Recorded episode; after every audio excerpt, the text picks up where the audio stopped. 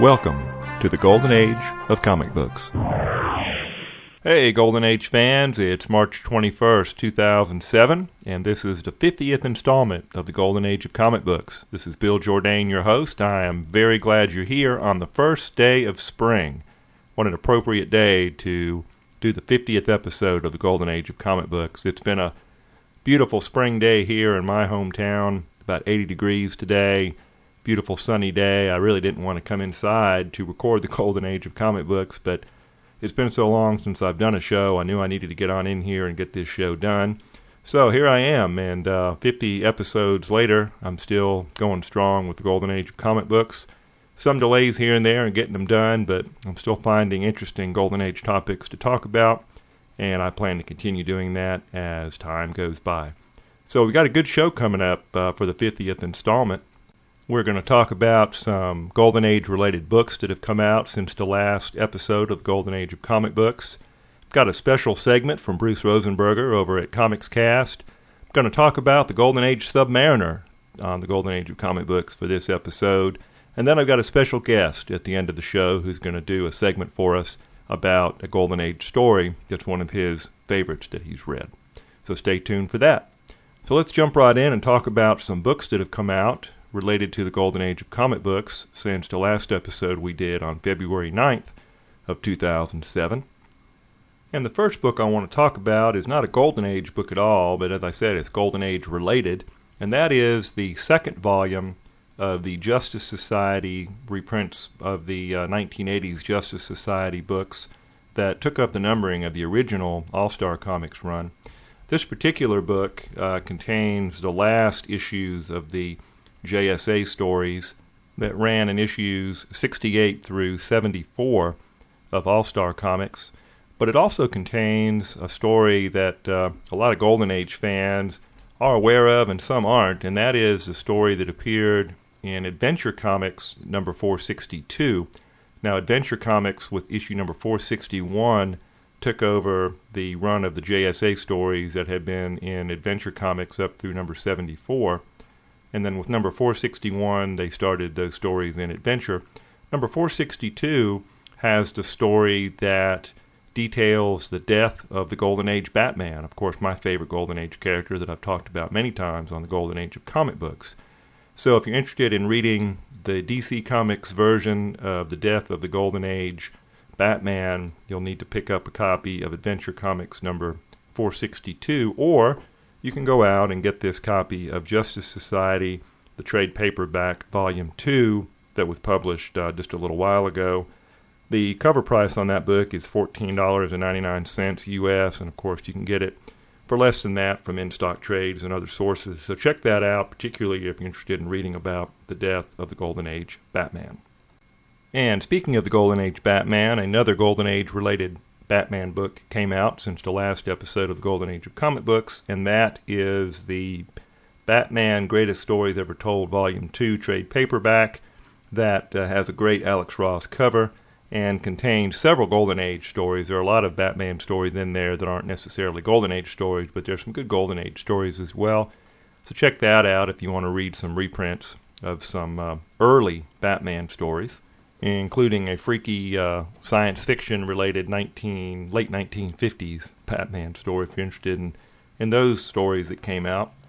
Another book, uh, I've talked before about the chronicles that DC has been publishing for Batman and Superman. Of course, I've mentioned before that they've published the Superman Chronicles Volume 1, the Batman Chronicles Volumes 1 and 2. And now they've come out with Superman Chronicles Volume 2. So it continues on with the effort of DC to publish in trade paperback form every Golden Age Superman story, starting with the story in Action Comics number one, in order all the way through, I assume, uh, some point in time, maybe towards the end of the Golden Age or maybe even beyond that. But every story there from uh, Action Comics and Superman Comics, and I presume World's Finest Comics, uh, will appear in order, uh, including the stories from the New York World's Fair books that came out in 1939 and 1940. So check out the Superman Chronicles Volume 2 for a pretty inexpensive, great read of some great Golden Age stuff. The back of the book indicates that it contains the stories from Action Comics numbers 14 through 20 and the stories from Superman number 2 and Superman number 3. This book, uh, trade paperback, is also $14.99 US, and it can be found cheaper, I'm sure, from in stock trades and other sources similar to that. Now, last but not least, I have to mention a book that uh, came out just, just really, I think, within the last couple of weeks. Another great Alex Ross cover on a Greatest Stories Ever Told volume, and this is the Superman Batman Greatest Stories Ever Told, picking up the stories from World's Finest Comics primarily where Batman and Robin team up together to fight crime. This book starts with some Golden Age stories. In fact, it starts with the very first team up of Superman and Batman where they learn each other's secret identities. And for you trivia fans out there, when was that? Well, that was in Superman number 76. And in that story, of course, Lois Lane is involved trying to figure out both of their secret identities. But in that story from May June 1952, uh, Curt Swan pencils and Edmond Hamilton uh, writing, they told the story of where Batman and Superman first teamed up and learned each other's secret identities. And of course, the rest was history. Later on, they got together in the pages of the World's Finest Comics, starting with issue number 71 in uh, team up stories. And uh, it went on from there until the end of that run. And of course, in modern comics, Superman and Batman team up quite frequently. So check that out if you're interested in reading some of the early team ups of Superman and Batman. I think you'll find those stories really interesting. Not just Golden Age stories, but there are a lot of uh, Silver Age stories in there, some Bronze Age stories, and on up to the modern times. Now, DC's a little bit more proud of this book than they are of the Chronicles or the other greatest stories ever told because they're charging $19.99 US for this book. I'm sure that you can find it a little bit cheaper, as I mentioned before, at in stock trades or other sources but uh, it's about the same size as the other two that I mentioned, but uh, a little bit more expensive by about five bucks US. So check out that book if you're interested in reading some of the great Batman and Superman team up stories uh, from the past, the uh, more recent past, and the present. All right, well, I mentioned at the beginning of the show that Bruce Rosenberger was kind enough to do a segment for the 50th episode of Golden Age of Comic Books.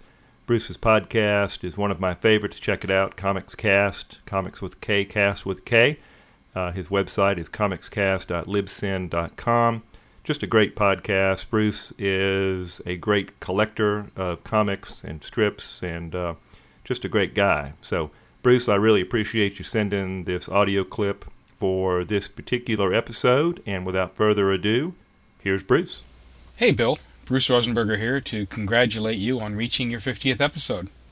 Of all the podcasts that I listened to, Golden Age of Comic Books was the podcast that I most wanted to emulate. And I did indeed for a time, but it got to be exhausting and I was only doing one show a month. The point of the story is that I have some idea what goes into your podcast, and that only adds to my esteem for you. So, once again, congratulations on the 50th episode of the Golden Age of Comic Books. And to celebrate, how about a short Funny Papers segment? Have you encountered a time traveling Neanderthal, brick throwing mice, and a kid in a yellow nightgown? Has your world suddenly gone four color? Then you've wandered into the Funny Papers. Back in September on Golden Age of Comic Books, episode number 44, I did a segment on the Superman newspaper comic strips so I thought it only fitting to tackle another member of the Trinity, Wonder Woman. I won't rehash the origin of Wonder Woman, because Bill has already done that extremely well back in Golden Age of Comic Books episode 22. The newspaper comic strip Adventures of Superman had been running for a couple of years, and the Batman and Robin strip seemed to be doing well, so it was probably inevitable that Wonder Woman got her own strip as well. But strangely, while both Superman and Batman were syndicated by the McClure Syndicate, Wonder Woman went to King Features Syndicate. I have to wonder if creator William Moulton Marston had anything to do with that decision, but I'm not exactly sure of the details of ownership of the Wonder Woman.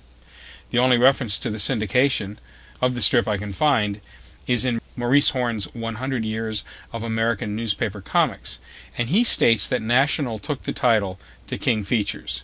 So be it until we find out otherwise. The comic strip was written by Marston under his pseudonym Charles Moulton, and drawn by H.G. Peter, the same artist as the comic books. The stories revolved around the same characters as the comic books as well. Sadly, there's not too much more I can tell you because the strip only ran for about a year and a half, from May 8, 1944 through December 2, 1945. It only ever existed as a daily comic. Why did King Features drop it? Probably just never caught on. To quote Maurice Horn again, King Features unceremoniously dumped it. If you'd like to see a few months' worth of samples of the comic strip version of Wonder Woman, you can visit www.wonderwoman-online.com and click on the comic strip button two thirds of the way down the page. Well, see you next time in the Funny Papers. Well, thank you very much, Bruce, for that great episode about the Wonder Woman strips. I, I didn't uh, know there had been a Wonder Woman strip, so you've taught the golden age of comic book guys something new, and I really appreciate that. Wonder Woman, of course, was one of DC's big three behind Superman and Batman in the golden age of comic books, and continues as one of the big three uh, on into the present day. So, a very timely topic, Bruce, and uh, once again, I really appreciate you saying those kind words about the Golden Age of Comic Books podcast. I think that all of us that do comic book podcasts view it more or less as a labor of love, and uh, Bruce, it certainly shows in Comics Cast. So thanks again for your contribution to the 50th episode of Golden Age of Comic Books. Well, the 50th episode of the Golden Age of Comic Books is kind of a milestone. I know a lot of the other comics podcasts have hit 100 or 200 or more and continue on with weekly episodes. But as Bruce pointed out, uh, there is a lot of work that goes into putting together uh, this show all by myself. I don't have any help really. From time to time, you've heard my son Will come on in and help me out, but for the most part, uh, I do all the research and everything by myself. And so 50 is a milestone for me uh, because of the time that it takes. And I wanted to do a topic today on the 50th episode of the Golden Age of Comic Books that was relatively important to the Golden Age. And I thought a lot about it. I've already covered a lot of the uh, the big Golden Age superheroes and some of the more important topics about the Golden Age of comic books. And I thought long and hard about, well, just what can I do to celebrate the 50th episode?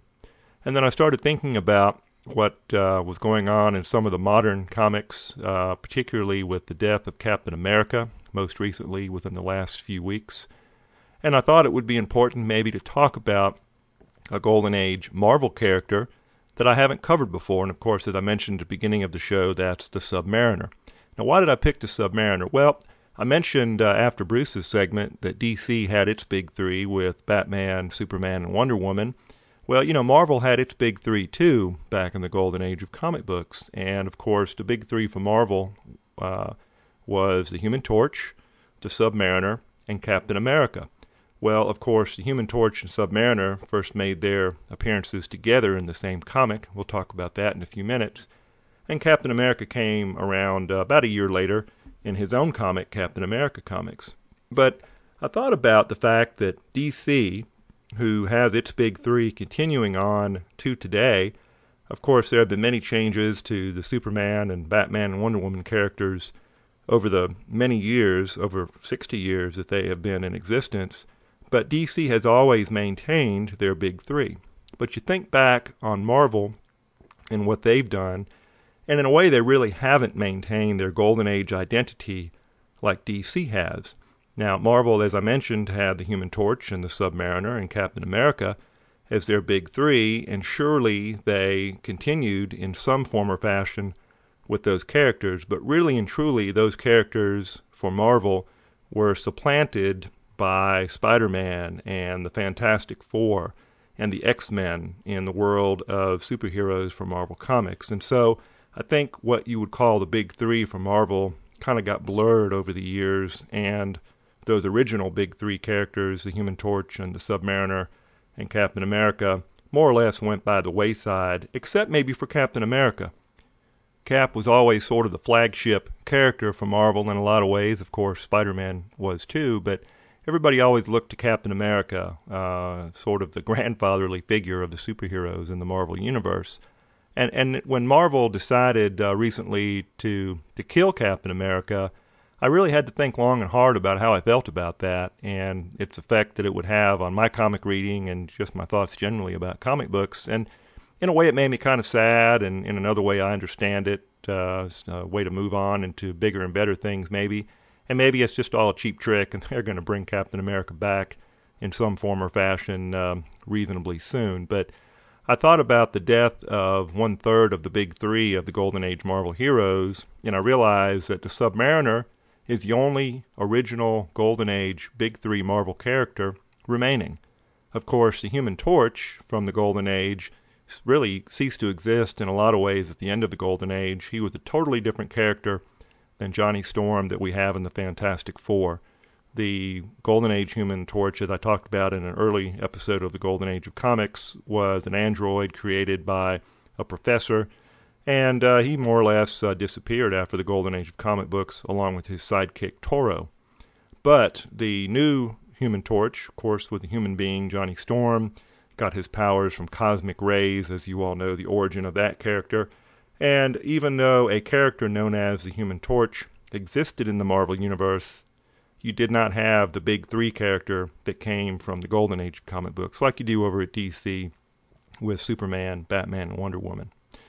So, with the death of Captain America, surely one of the big three of Marvel, you really only have left the Submariner. And so I'm going to talk about the Submariner. I've not covered him before on the Golden Age of comic books, his origins, and all of those great things that we normally discuss about Golden Age superheroes. So let's jump right in and talk about the Submariner.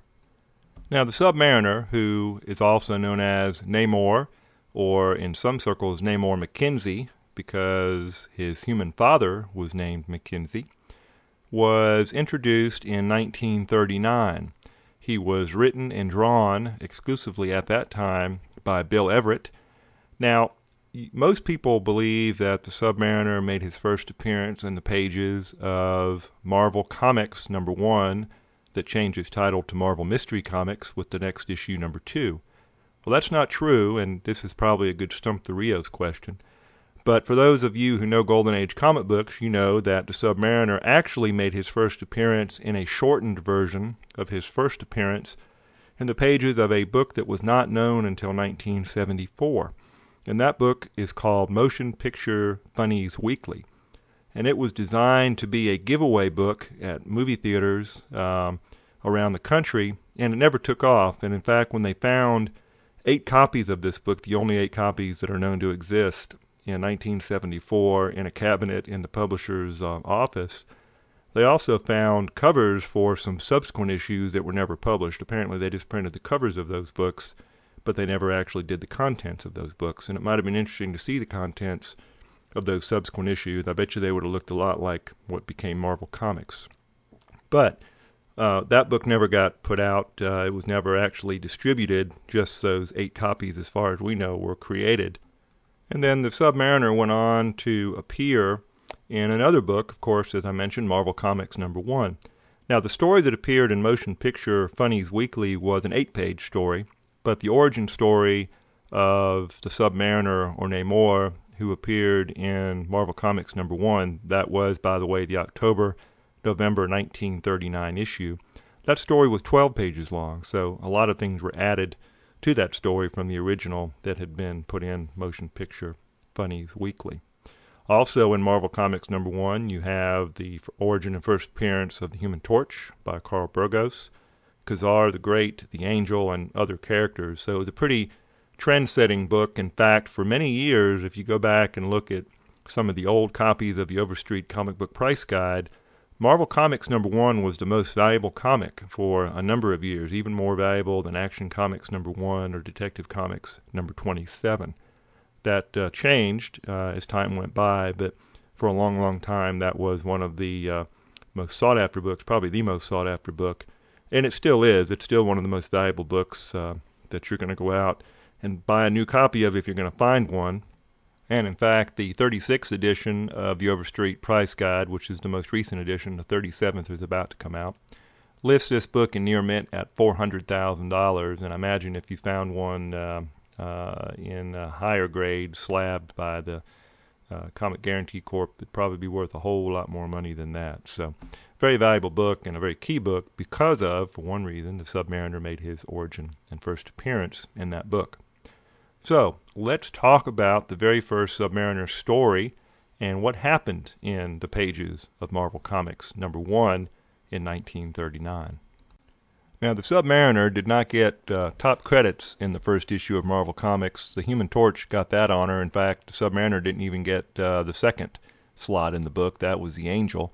But he did appear in the third slot in Marvel Comics number one, and as I mentioned, the story written by uh, and drawn by uh, Bill Everett.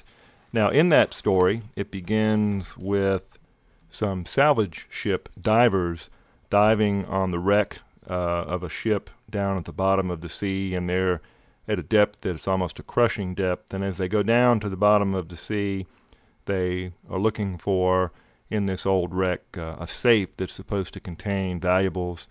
And as they look around for this particular safe and they, they realize uh, that it has already been opened by someone, they come to the surface and tell the captain of the ship that the safe has been opened and there's nothing inside. And the captain says that's strange because there have been no other ships reported in this area uh, for about three years, and they've been cruising in this area for a whole week and have not seen any other ships. So it's a big mystery and so they decide to send down uh, a few more divers to try to figure out what in the heck's going on and why the safe had been opened and the valuables were gone.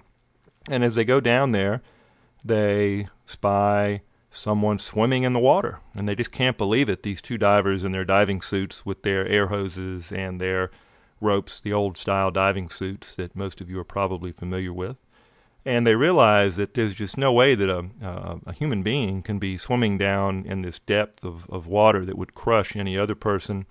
And uh, at about that time, uh, the swimmer swims off and eludes them and goes around the corner and is watching them very carefully. And as he as he spies them, he talks to himself and he says, "Those men must be robots. They can't certainly be men down here in this depth."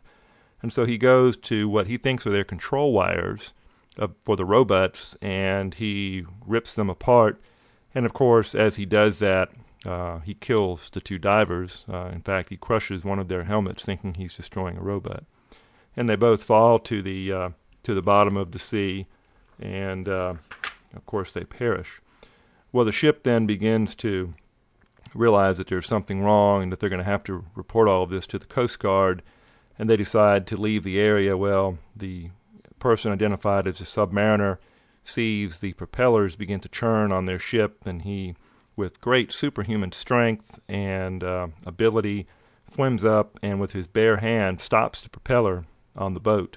And of course, the engine stops, and all of a sudden, the ship uh, begins to move into a rocky shoal and the crew panics, and of course, the extraordinary strength of the submariner has pushed the ship right into the rocks, completely splitting the ship in two and killing all of its occupants.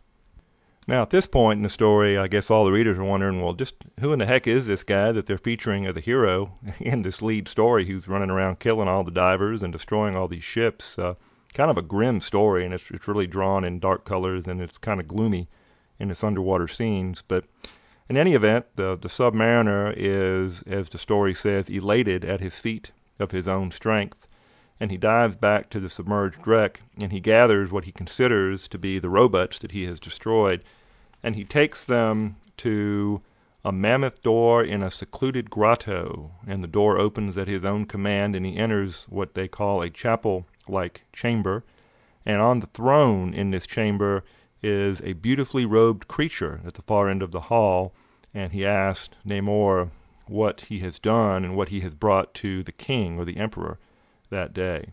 And Namor says, That I cannot truthfully say, Holy One, but thou shalt see for thyself. These I came upon and conquered, surprising them as they raided the earthmen's derelict.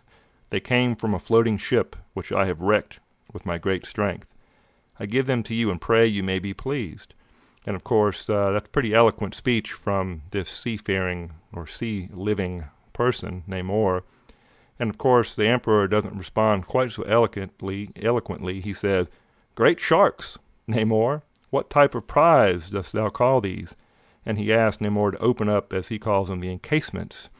And as Namor takes the helmets off of the two, what he considers to be robots, he realizes that they are Earthmen. And for the first time, his mother appears, and he asks her, uh, "What has he done?" And his mother, who is a very vengeful person, says, "Congratulations, my son. You have made a good beginning in our war of revenge." And Namor says, "Why, mother?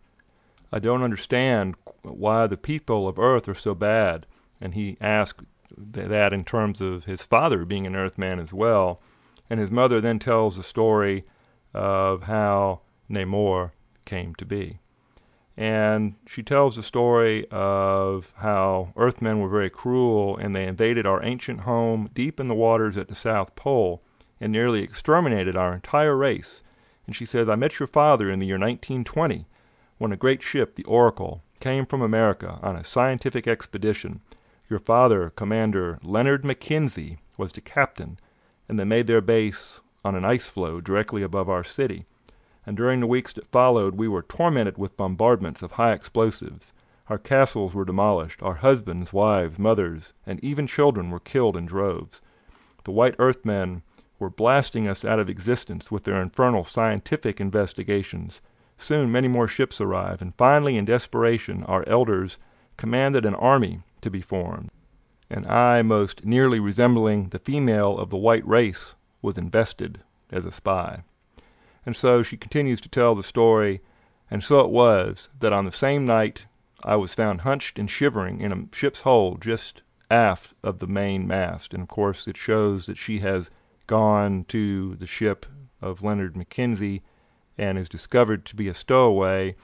And the rest of the story shows her uh, becoming friendly with the crew and, of course, falling in love with Captain McKenzie. And, of course, the rest is history. And ultimately, they have a child who is Namor, the submariner. And she tells the story, and so, my son, it has taken us twenty years to build up a race to avenge the brutal harm done to us then. Now, since you are the only one of us left who can live on land and in water, and who can also fly in the air, and because you have the strength of a thousand Earthmen, it is your duty to lead us into battle. You have begun well, but you must use strategy and great care. Go now to the land of the white people. And they show a picture of Namor standing with his knife in his hand, uh, ready to go into battle. And it says, And so Namor, the avenging son, faces the surface men of the world in what promises to be mortal combat.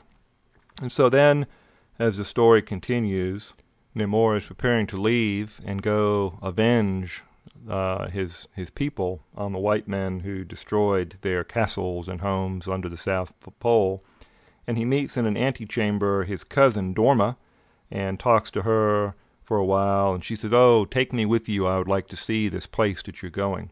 And he tries to discourage her from doing that, but she follows along nevertheless. And the first place that they come upon is an old lighthouse, and they decide that they're going to uh, wreak havoc on the lighthouse. And at about that time, soldiers or uh, guards come out of the lighthouse and attempt to capture Dorma and attempt to shoot Namor. And he battles them and makes swift work of them and uh, start, starts to destroy the lighthouse. Shortly thereafter, a uh, number of, of uh, sailors come with rifles and are trying to kill Namor and Dorma as they are going to destroy the lighthouse. And Namor spies a plane that is flying towards them, and he jumps into the air holding Dorma, his cousin, and flies up to the plane, grabs the pilot, it's a biplane, by the way, grabs the pilot, throws him out of the plane into the water, uh, Dorma somehow has the ability to fly this contraption, even though she's never visited the world of men above the surface of the water. And she flies off in the plane, and the submariner Namor dives into the water to continue to wreak havoc uh, in the world of men. Well, that's the end of the story from Marvel Comics number one. It's not quite a ending. You really don't know what happens, and that's because it's a classic cliffhanger and the story continues in Marvel Mystery Comics number two. And I won't spoil that story for you. Uh, you can go out and get that one and read it for yourself. But in Marvel Mystery Comics number two, the story continues and on into three and four. And slowly but surely, during those stories, Namor meets uh, some very interesting people and becomes more of an ally of the United States of America in fighting the uh, aggressors during World War II. He meets a policewoman named Betty Dean who is sent to capture him and trap him, and she slowly um, is able to win him over to their cause, and they do so. And uh, there's some great uh, sea battle scenes in Marvel Mystery Comics number two that continue on into number three. And as they say, the rest is history, and the origin of the Submariner Namor is complete. But as you can see, he is a character who is endowed with super strength. He can fly.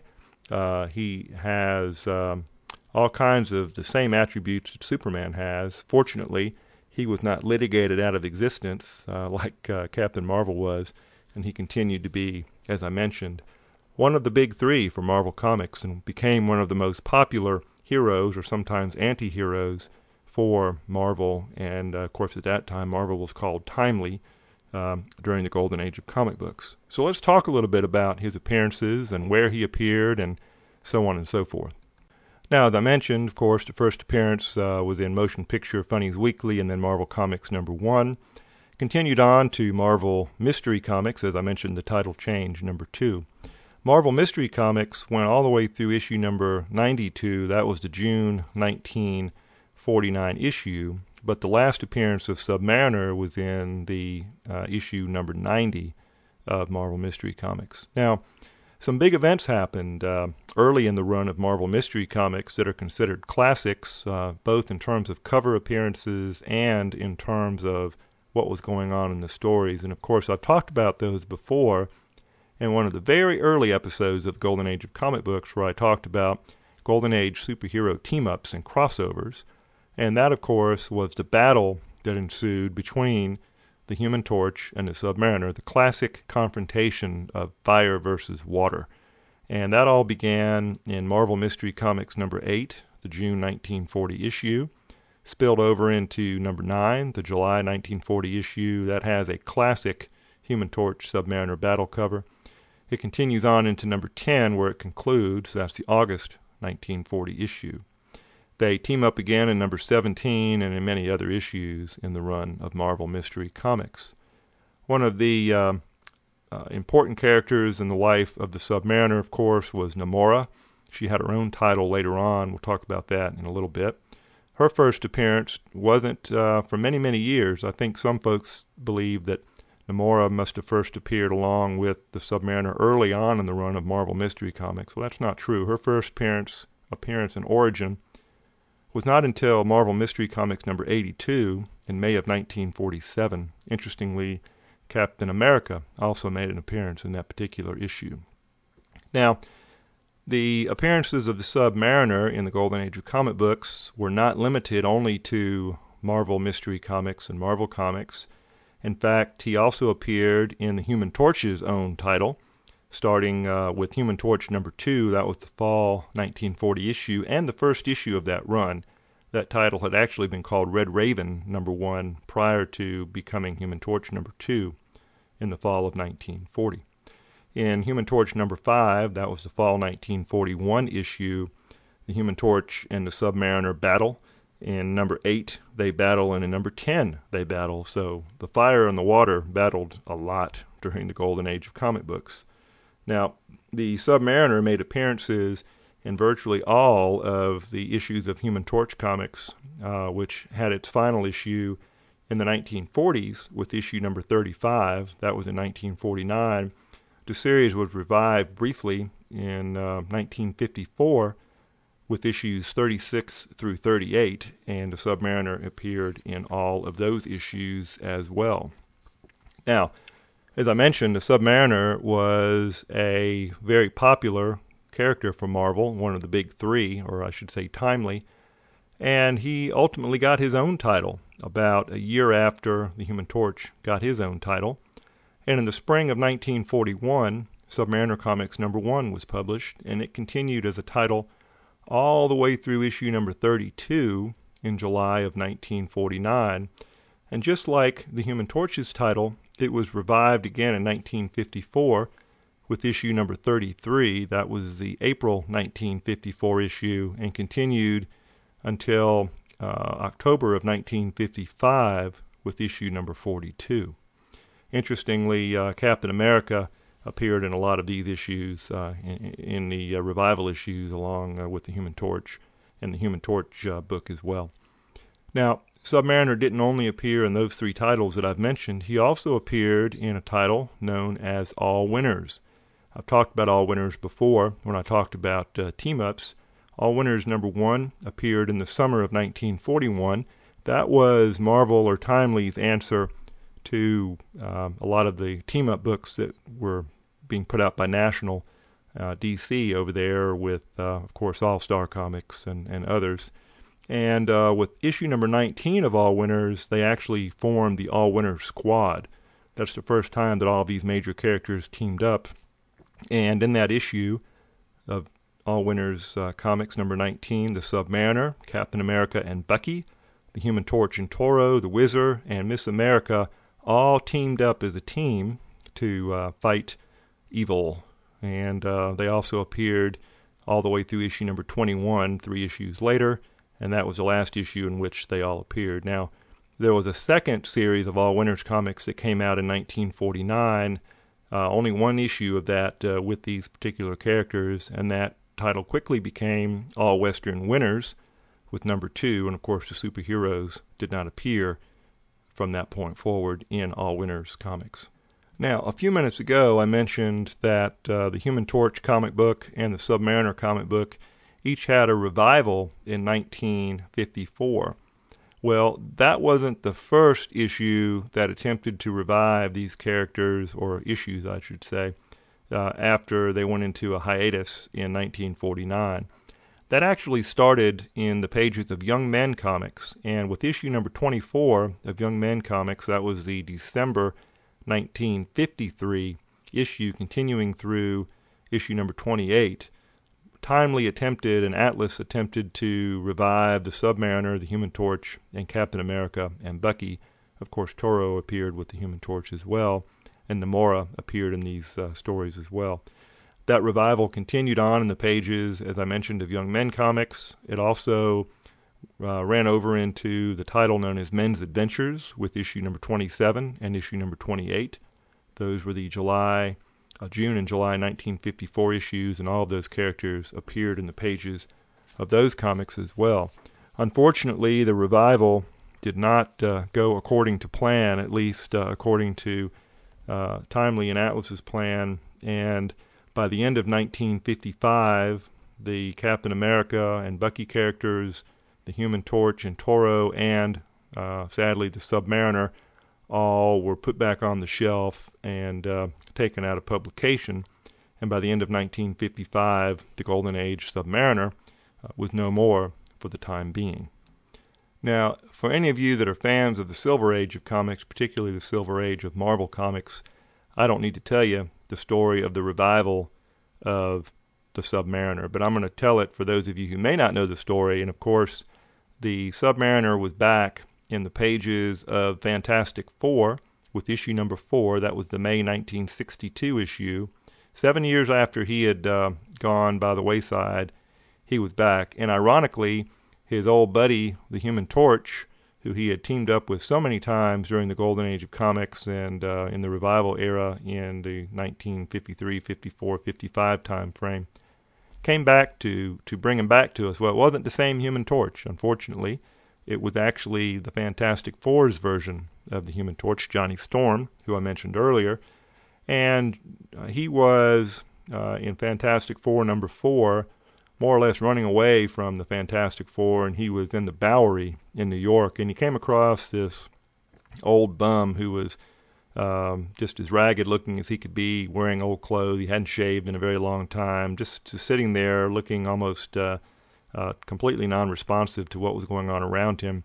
And for some reason, even though no one else did, Johnny Storm recognized this person uh, and thought that he looked awfully like the Namor Submariner character that he had read about previously. And so he used his flame to shave the face of this person. And of course, it revealed the very familiar features of the Submariner with his short black hair, his pointed ears, and uh, more or less uh, angular face and he picked him up and he flew him out over the water and threw him in the water. And of course, uh, for those of you who know the story, the water revived his memory, restored everything that he had lost in his mind, and uh, he went swimming off to find his people in what is now, for the very first time, called Atlantis. A lot of people believe that the Golden Age submariner was from Atlantis. Interestingly, uh, the word Atlantis was never used to describe his kingdom during the Golden Age or the revival period in the 1950s. It wasn't until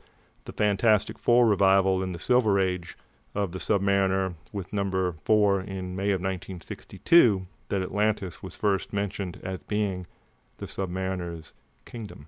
And of course, uh, he was known as a prince of this kingdom. And the rest of the story, of course, everyone knows the Submariner uh, has continued to be one of the popular Marvel characters, has appeared in many, many stories, was, of course, an antagonist of the Fantastic Four in early times, uh, all the way through the present, where he is an antagonist now of the other superheroes um, in the Illuminati stories that uh, many of you have read. So uh, the Submariner has continued on and is one of the most popular Marvel characters in the Marvel Universe. In fact, uh, I've read that they may be planning to give him another title of his own in 2007. So, of the big three Marvel characters from the Golden Age of comics, it's ironic that the Submariner is the one who remains. He was the only one who was sort of an anti hero, who was anti establishment, was uh, one of those characters who oftentimes was, was at odds with America, trying to destroy America, and yet for some reason he remains as the only surviving member of the golden age of comic books for Marvel's big three. So very interesting, and uh, maybe Captain America will be back, and, and we'll have uh, that other part of the big three back. But for now, it looks like the Submariner will hold that mantle. And of course, uh, one more little interesting bit of trivia out there. Uh, it's interesting that Captain America, uh, of course, has recently been killed by Marvel. And uh, here we've been talking about the Submariner, one of the members of that big three. Well, of course, for those of you who've read the story from Avengers number four, where Captain America was first revived in the Silver Age of comics after having uh, uh, been dormant since 1955, it was in fact the Submariner who was responsible for reviving him. Of course, the Avengers found him, but it was the Submariner who found his frozen body being uh, worshipped by natives and was angry at their idolatry and threw the frozen body of Captain America, Steve Rogers, into the water. And as he floated into warmer waters, he thawed and was found by the Avengers. And of course, the rest is history from Avengers number four when he became a member of the Avengers. But it was the Submariner who was responsible for reviving Captain America in the Silver Age of comics in the first place. Now, let's talk about places to go and read reprints of the Golden Age Submariner appearances. Luckily, there are quite a few of those. A number of years ago, Marvel, in one hardbound reprint book, reprinted the entirety of Marvel Comics number one. I don't recall the publication date of that, and I did not uh, run around trying to find my copy of that book to give you that information, but that was a uh, one shot that was done, a hardbound copy of Marvel Comics number one. However, if you want to read uh, the entirety of the Submariner origin stories that appeared in the first few issues, starting with Marvel number one and going on into Marvel Mystery two, three, and four, you can go out and pick up a copy of the Marvel Masterworks Golden Age Marvel Comics Volume 1. And in that book, you will find Marvel Comics number one and Marvel Mystery Comics two through four reprinted. Uh, there will be a lot more information about that book over at Chris's website, the Collected Comics Library website. You can go over there and he will give you all the information that you need to track down a copy of the Marvel Masterworks Golden Age of Marvel Comics Volume 1. And it doesn't stop there because Marvel also published Marvel Masterworks Golden Age Marvel Comics Volume 2 that contains the next four issues of Marvel Mystery Comics. So you can read in uh, uh, in order the first eight appearances of the Submariner in the history of the Golden Age of Comics in those two volumes. Now, in addition to the two volumes of Marvel Mystery Comics, Marvel Comics reprints, fortunately, uh, Marvel has done all of us Golden Age comic book fans a big favor and has uh, issued or published Marvel Masterworks Golden Age Submariner Volume 1. And in this particular book, you will find all of the Submariner stories from Submariner Comics um, 1 through 4 by Bill Everett and Paul Gustavson. So you can go check that out. That's a fairly recently published book, having come out, I believe, in 2006. And not only does it uh, contain the Submariner stories from those uh, first four issues of his own title. I mentioned Paul Gustavson, if I'm pronouncing that correctly, and I'm pronouncing it that way because my uh, my grandmother was a Gustafson, and that's how I pronounce it. Uh, but anyway, the um, uh, angel stories from that uh, also appear in each of those four issues. So it's the entire contents of Submariner 1 through 4, including the angel stories. But uh, these Submariner stories, of course, uh, were being published starting in 1941, and uh, a lot of uh, anti Nazi, anti war propaganda, not anti war in the sense that uh, they were protesting the war, but uh, a lot of war stories where the Submariner is now fully entrenched in being an ally of the United States in the war effort, and he's going to work at destroying the Nazi Navy and whatnot in those stories. So, pretty interesting stuff. Now, in addition to the two volumes of Marvel Comics and the Submariner volume, there are a lot of other places you can go to read some of the uh, Golden Age Submariner stories. I don't know all of them. I know that the Submariner had his own title in uh, the uh, probably in the 70s and 80s, and I know in a lot of those issues some of the Golden Age stories were reprinted. And even in the book Comix, that's comics with an X instead of an S at the end by Les Daniels, that book came out uh, many years ago. One of the revival stories was actually reprinted, uh, where it's funny, it's an interesting story where the submariner actually first uh, encounters fire as a teenager. Interesting story reprinted in that book from the revival period. And speaking of the revival period, if you're interested in reading the 1950s revival stories in which the submariner is portrayed a lot differently, uh, a much lighter character, um, more of a, of a uh, comedy type slant to some of these stories. Marvel has also recently published the Marvel Masterworks Atlas Era Heroes featuring Marvel Boy, Human Torch, Captain America, and Submariner. I've talked about this book in a previous episode of the Golden Age of Comic Books but it reprints the revival stories of Submariner, Captain America, and Bucky, and the Human Torch and Toro from Young Men Comics numbers 24 through 28. So check that out. Uh, pretty cool book. I've enjoyed reading some of those revival stories that I have never seen before. Well, I hope you've enjoyed learning a little bit about the Submariner from the golden age of comics for Timely Marvel Comics, uh, one of their big three, one of the classic Golden Age characters who has endured into the modern age of comics, right on into uh, the pages of comics that are being published today. So check out some of those reprints, and I know you'll find them very, very enjoyable. All right, well, as I mentioned, we're going to have a special guest on the 50th episode of the Golden Age of Comic Books, and that special guest is none other than Will Jourdain, my son, who you've heard on previous episodes. Will has pulled out some of the archive books and he's taken a look at them and he picked one particular book that he was real interested in and he's going to talk about a story that he read in that book that he found to be a particularly great golden age comic book story. So Will, welcome to the show. Well, thank you. I'm glad to be here. Yeah. Well, tell us uh, what story you're going to talk about on the 50th episode of the Golden Age of Comic Books. This is the Justice Society of America, and the story is The Five Drowned Men. Oh, that's a great story. That's one of my favorites, and you know, it's one of my favorites because it has Batman in it. So exactly. Batman not, and Superman. Yeah, that's right. Batman and Superman. One of their appearances, one of their few appearances in All Star Comics during the uh, the Golden Age run of All Star. Well, I'm going to quit talking, and I'm going to let you talk about the story. So take it away. The story uh, it starts off. It has the prologue in which um,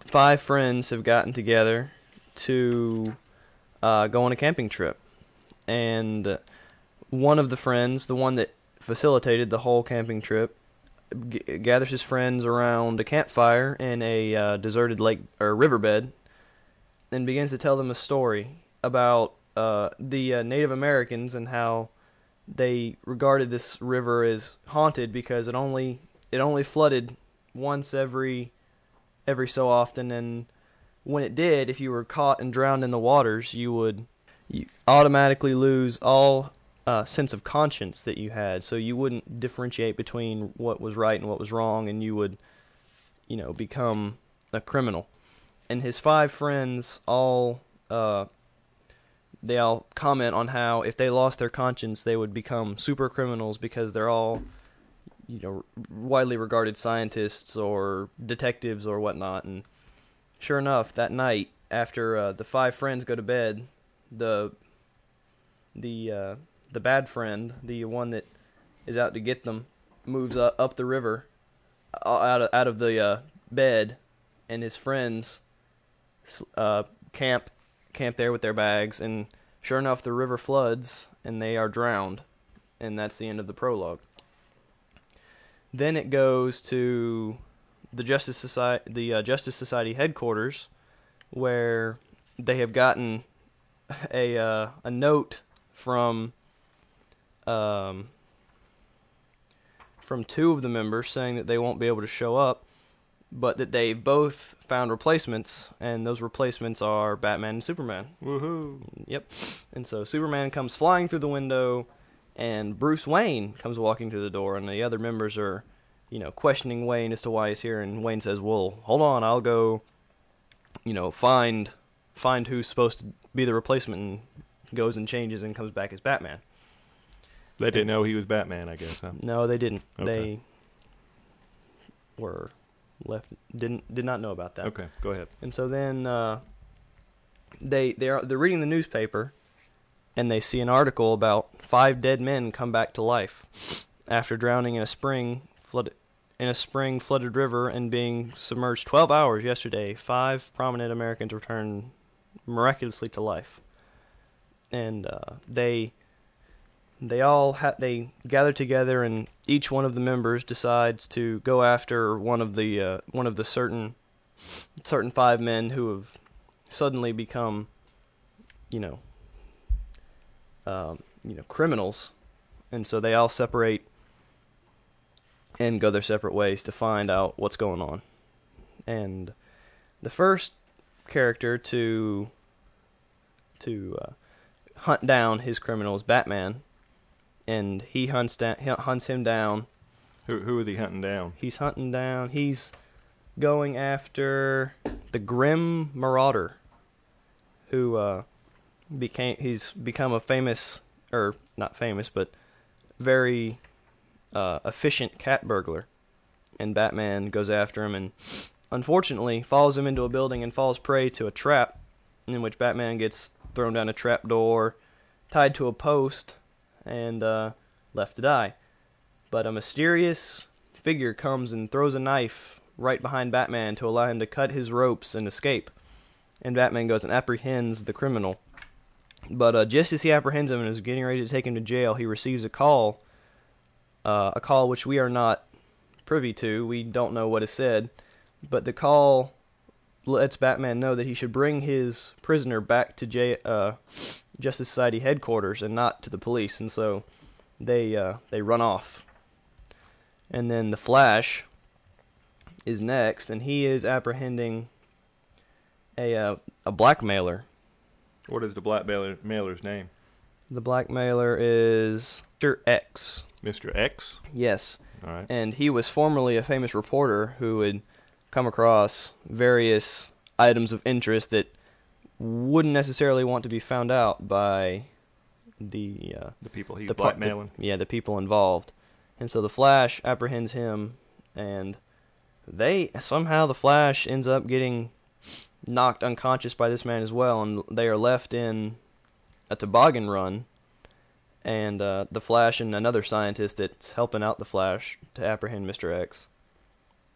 And uh, the Flash, the Flash and the scientist escape because the Flash vibrates his body at a super at super speeds and melts the ice they're laying on, and they are submerged in a pool of water while the uh, toboggan whooshes over them, and so they escape unharmed. And the Flash apprehends Mr. X up a tree, And once he unmasks him, he also receives a call, a mysterious call that he should bring his prisoner back to Justice Society headquarters and not to the police, and so he rushes off with him in arms.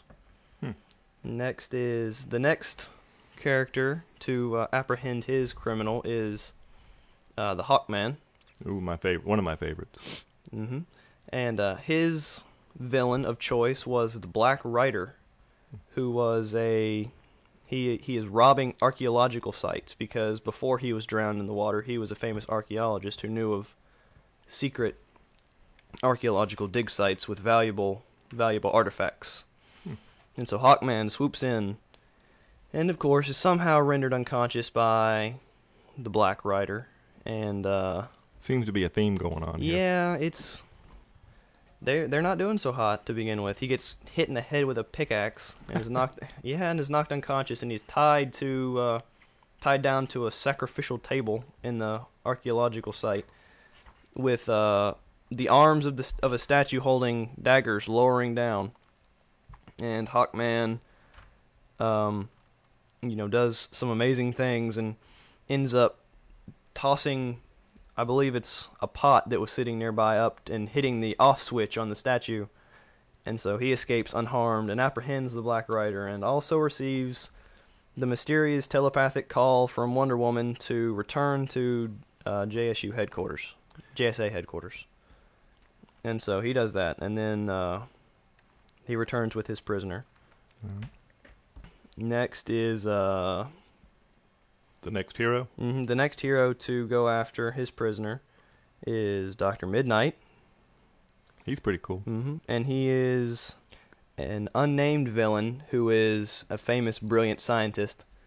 And so, Doctor Midnight he goes to a bank to investigate some bags of gold that had mysteriously walked out the door all by themselves and vanished into thin air. That's a good trick. Yeah, it's very impressive. And so naturally, Doctor Midnight follows the gold.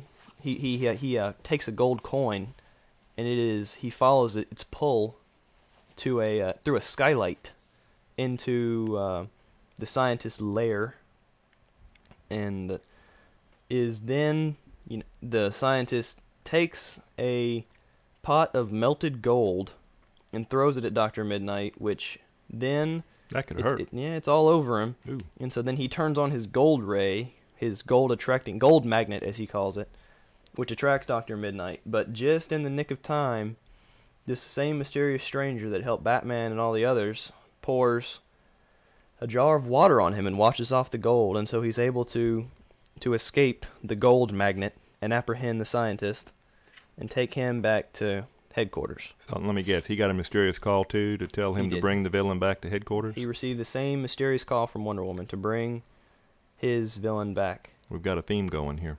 Mm.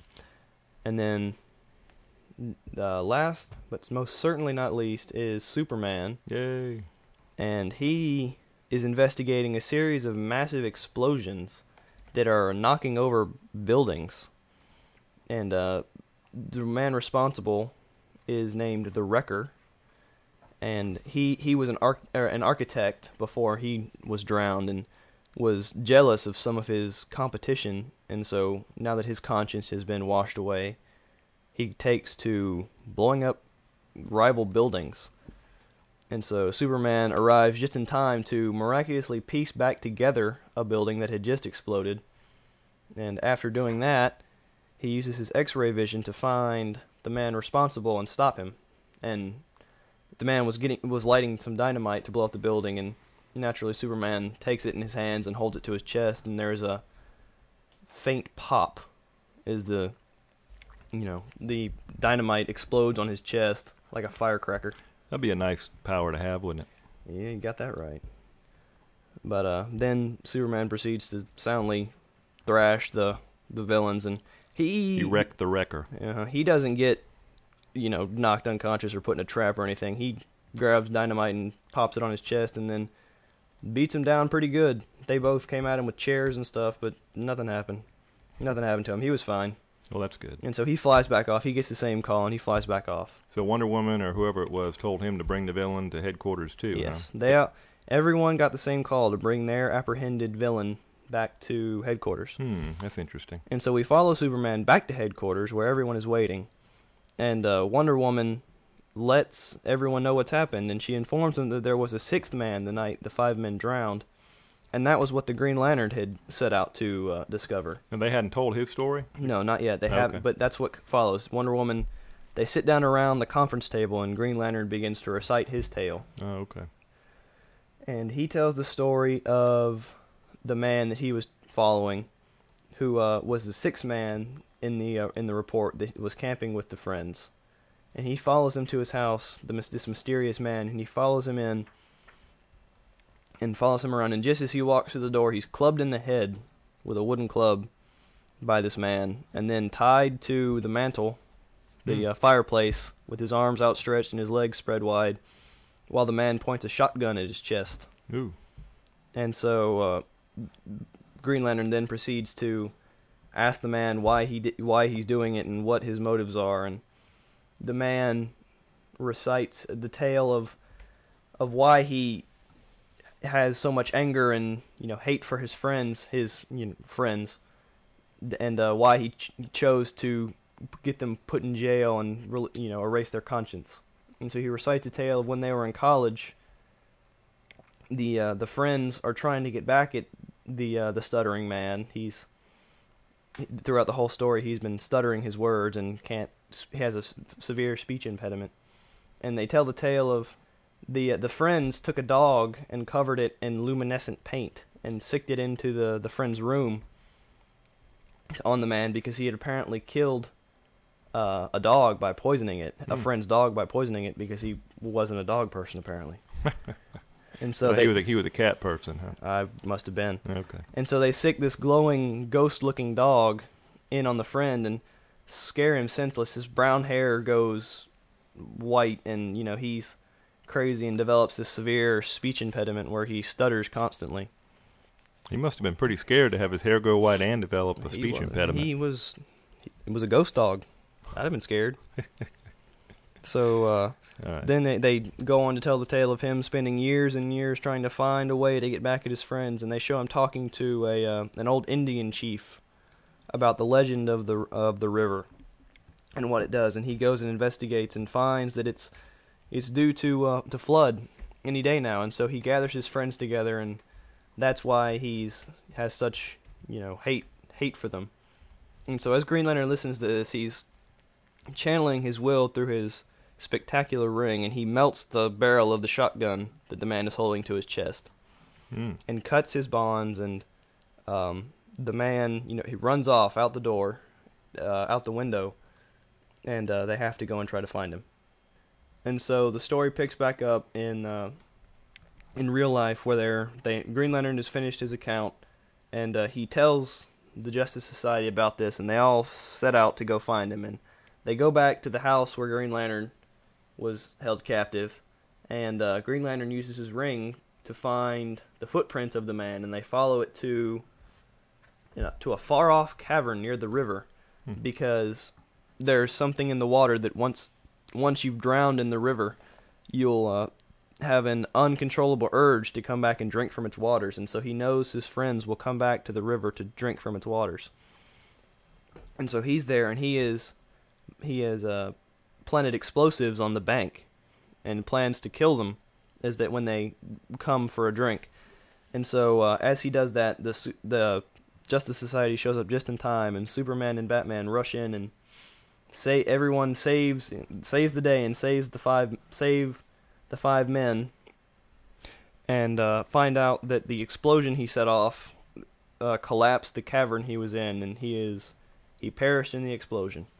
And so they run some tests on the water and find out that it uh, contains an amazing amount of free oxygen, which uh, explains why no one can actually drown in it, and because uh, Well, that's that's interesting. Had free oxygen in the water, so they couldn't drown in it. That's interesting. Mhm. And they also find that there are strong traces of a rare drug called Habis indica. Hmm. And uh, it says the Doctor Midnight goes, "Yes, I've heard of it. Deadens a man's conscience, so he loses his sense of right and right or wrong." And that's uh, that turns out to be why the drowned men lose their conscience and turn to turn to crime. Hmm. Uh, and of course, the Flash has an antidote handy and dishes it out to everyone. And uh, at the very end, Superman walks up to a gigantic boulder that's sitting on the bank and pushes it into the water and dams up the river so no one else will ever have to go through it again. And the day is saved and everyone lives happily ever after. Yay! They saved the day as always. I don't know if the if the Justice Society of America ever didn't save the day.